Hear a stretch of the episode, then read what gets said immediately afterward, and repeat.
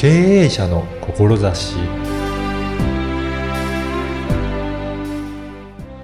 こんにちは、小ラボの岡田です。自社ブランドや自社サービスはどのように守っているでしょうかインターネットが発達した時代では特に知的財産を守っていくことは大切な時代だと思います。まずはインタビューをお聞きください。本日は弁理士の山本達郎さんにお話を伺いたいと思います。山本さんよろしくお願いします。岡田さんよろしくお願いします。よろしくお願いします。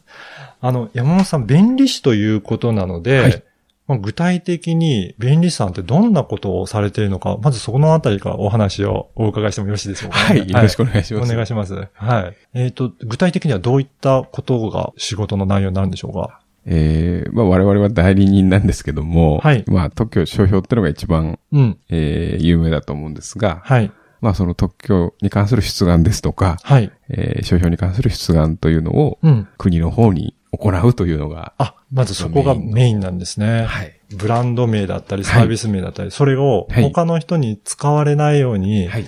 申請して、はいその権利を得るっていう、そうそういったところを手続きをされているということですかね。はい。はい。あとは何かありますかね？えー、まあその、出すときに、はい。当然あの、ちゃんと権利が取れるのか取れないのかっていう、うんうんまあ検討判断とか調査はいは、はまあ行うんですけども、はい。まあ、あとはその、手続きがまあ、弁理士の一番のうん仕事ではあるんですけども、うん。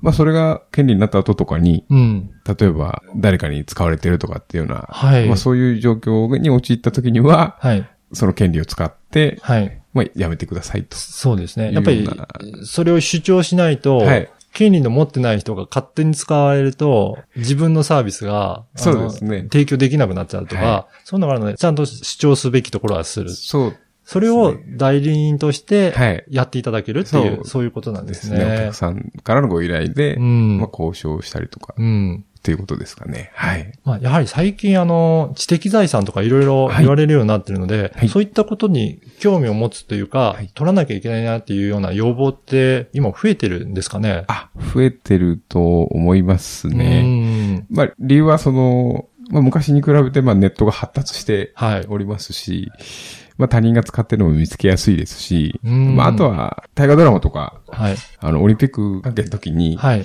何々について商標取られましたとか出願されましたってよく、はい。ニュースにはい。昔よりなってるので、はい。まあ、皆さんの関心は高まってるかなと思いますね。うんやっぱり、それで特許出願とかってなると、はいあ。ここの企業はこういうことをやってるんだっていうことを知っていただくきっかけになるんですよね。あ、そうですね。じうんご自分のまあ技術力とか、はいまあブランド名とか、うんまあそういうのをまあ知らしめることにはやっぱなりますよね。そうすると、やっぱりそういったことを特許を出願できるような会社なんだっていうことで、はいそのまあ会社のブランドにもなるということですかね。あそうですね。そういう面もうん。あると思いますね。あとはやっぱりしっかりとはい権利を守るためにそうですね。申請をしてちゃんと特許を取るとか、そうそういうところですね。主に今、サービス名やブランド名はいの、そういった名前の商標を取るっていうところと、もう一つあったあ、特許ですか？特許の方ですかね。まあ、そういったことを、それぞれ、まあ、やられてるんですかね。どちらも大体同じぐらいの比率で、そう。ありますかねあ。商標の方が若干多いかもしれないですけども、まあ、その次がまあ特許とかで、かまあ、あとは外国とか、その他っていう感じでございますかね。うんやっぱり、そういった商標とか、特許っていうのは、まあ、これからどんどん大切になっていくものですかね。そうですね。まあ、今、日本で物を作んなくて、うん。日本が次売ってくるのは知的財産だとかっていう、あー。まあ、意見もあるので、まあ、それはまあ、本当かどうかっていうのもありますけども、うん。まあ、しばらくはやはり、特にブランド商標の方は、ちょっと続いていくのかなっていう気はしますねやっぱ。り注目もされてますから、そうですね。特にそのあたり皆さん意識が高まってるっていうところありますよね。そうですね。あと、やっぱり、うん。起業される方も昔と比べて増えてる。ああ、はい。そうすると、まあ、自然的にいろんなサービスもそうですよね。新しく生まれてきて。新しく生まれてくるので、で、ブランドも、ど。んどんどんどんどんどんどんどん立ち上がって立ち上がっていくので、はいそういう面でも増えていくのかなと。でまあ、東京は、大企業はちょっと減ってると思うんですけども、はい。中小企業の方は、やっぱり、どんどんどんどん昔よりはうん。出すようになってるので、そうなんですね。まあ、そういう意味では、まあ、全体件数としては減るかもしれないですけど、はい。まあ出す人の数は増えてるのかなって気もしますね。だから中小でも取り組んではいやっていこうっていうところが、やっぱり増えてきてるっていうそう印象ですかね。ですね。あとやっぱり、もう海外とのやりとりがはいどんどんどんどんもう増えてきてると思うんですけど、そうなると、中国とかいろいろあると思うんですけど、はいそういったところの特許も取っとかなきゃっていうふうに思われる方多いんじゃないかなと思うんですそがう。ですね。やはり、まあ、ニュースとかでよくはい。名前を真似られたとか、そうですよね技術を真似られたって話を聞くので、うん。まあ、やっぱできれば、お金の話もあるうん。と思うんですけどやっぱり取るのには、それなりに費用もかかってくるんですよね。そうですね。それなりにかかるので。だとすると、どれぐらいかかるのかっていうのと、はい取っとくべきなのかっていうのが、なかなかね、あの一般の方は判断が難しいと思うんで、難しいですけど。そのあたりはやっぱり相談しながらできるっていうことですかねあ。そうですね。例えばまあ、日用品とかだったらやっぱはい取っといた方がいい,、い、ああ、いですし。とか、はい。でも本当に、例えば工場の特殊な部品とか、うんまあそういうのであれば、うん。事業者も少ないので、まあその点はまあ、とかって判いいかなと。断もまあ、そうですね。ご相談ですよね。その、取得するための費用とか手間を考えて、それの、あと、どんな影響があるのかっていう、その後ですねバランスを考えて、やっぱり取る必要があるんですね。そうですね。やっぱ費用対効果だとは思うんですけども。じゃあ、そのあたりも調査されながら、これはどういった方がいいんじゃないですか？あっていうアドバイスをされてるということですかね。そうですね。まあお客様のご意向をうん。とか目的とか、まあ、はい考え、思いとかを聞いて、じゃあそれに一番合うのは何でしょうねっていうのは考えるようにしてますね。はい。やっぱりそういったところで、お客さんの権利を守るっていうところが、やっぱり一番大切なところですかね。そうですね。一つはまあ、まあお客さんのビジネスが不利にならないように、うん少しでも有利になるように、うん。と、まああとは、まあご要望にうん。お答えしようというふうに思って、うん。日々過ごしております。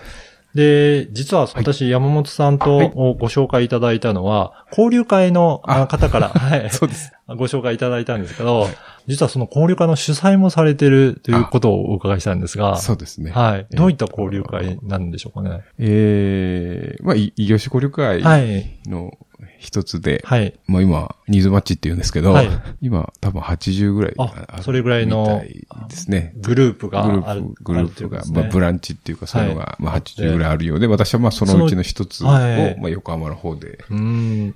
まあ、主催してるということに。ちなみにその主催の名前とかどういったの？お杯です。杯。はい。やっぱお酒好きな方多いんですか？そうですね、多いですね。じゃあ、そのところで、はいいろいろな方が交流しながら、はいまあ、いろいろビジネスをそうですね、一応ビジネスの紹介紹介をし合うというのが目的のなんですね交流会ですね。じゃあ、そこで、まあ、参加したいよっていう方は、はい山本さんのところに参加すれば、い、ろんな業種の方とお会いする機会になるということですかね。そうですね、毎回いろんな、うんまあ、企業もいますし、うん。その他探偵さんとか、ああ、そうなんですね。エエッセイの人とか不動産屋さんとああか、、本当にまあ、いろんな方がいらっしゃ多るので。種多様な方が。何名ぐらい参加されるんですかね。えっと、大体35ぐらいですあね。、そうなんですね。じゃあ本当にかなりの数と、あの、お会いすることが可能なんですね。そうですね、一応、うん。そうですね、大体それぐらいは参加するので、はいまあいろんな人には会えるかなという気がしますね。それを、あの、具体的にはどういった日にやられてるんですかね？あ、えっと、月1定例会がありまして、はいえっと、坂付第3木曜の3時から、あ15時からはい。横浜駅横浜ではいやっております。あ、わかりました。このポッドキャストの説明文に、はいそのイベントの URL も掲載しようと思いますので、はいもし興味がある方いらっしゃいましたら、そこのイベントページからはいお申し込みいただければと思います。よろしくお願いします。はい。では、あの、この番組は経営者の志という番組なんですけど、山本さんのこの特許の、あの、事務所を経営されている上で、どういったところを大切にしてやられているかお聞かせいただけるでしょうか？まあやっぱり、うん。ご依頼いただいているお客さんの役にはうん立ちたいなという思いで、一応やっておりますね。そうですね。あの、いろんな権利を扱われていると思うので、そのお客さんがね、しっかり権利を守られるようはに取り組まれているんだなっていうのが、先ほどのお話からも伺えたので、はいやっぱりそういった意味でも、お客さんのためにっていうところが、やっぱり強いんですかね。そうね。やっぱそれが、まあ一番最初には来るかなというふうには思っております。はい。本日は、あの、弁理士の山本さんにお話を伺いました。山本さんどうもありがとうございました。ありがとうございました。いかがだったでしょうか？これからの日本は特にブランドや商標登録はしっかり守っていかなければいけないと思いました。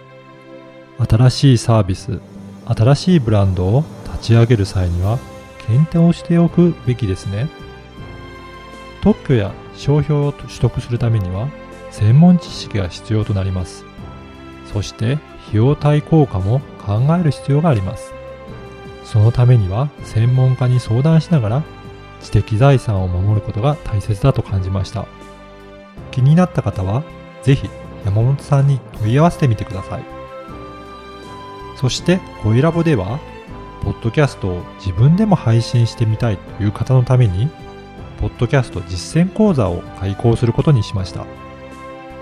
初心者の方でもわかりやすいように、音声配信の基本的なことから、機材の使い方や編集方法、配信方法までわかりやすくお教えいたします。詳しくは説明文にある URL からチェックしてみてください。あなたの思いを声で届けてみてはいかがでしょうか。ではまた次回。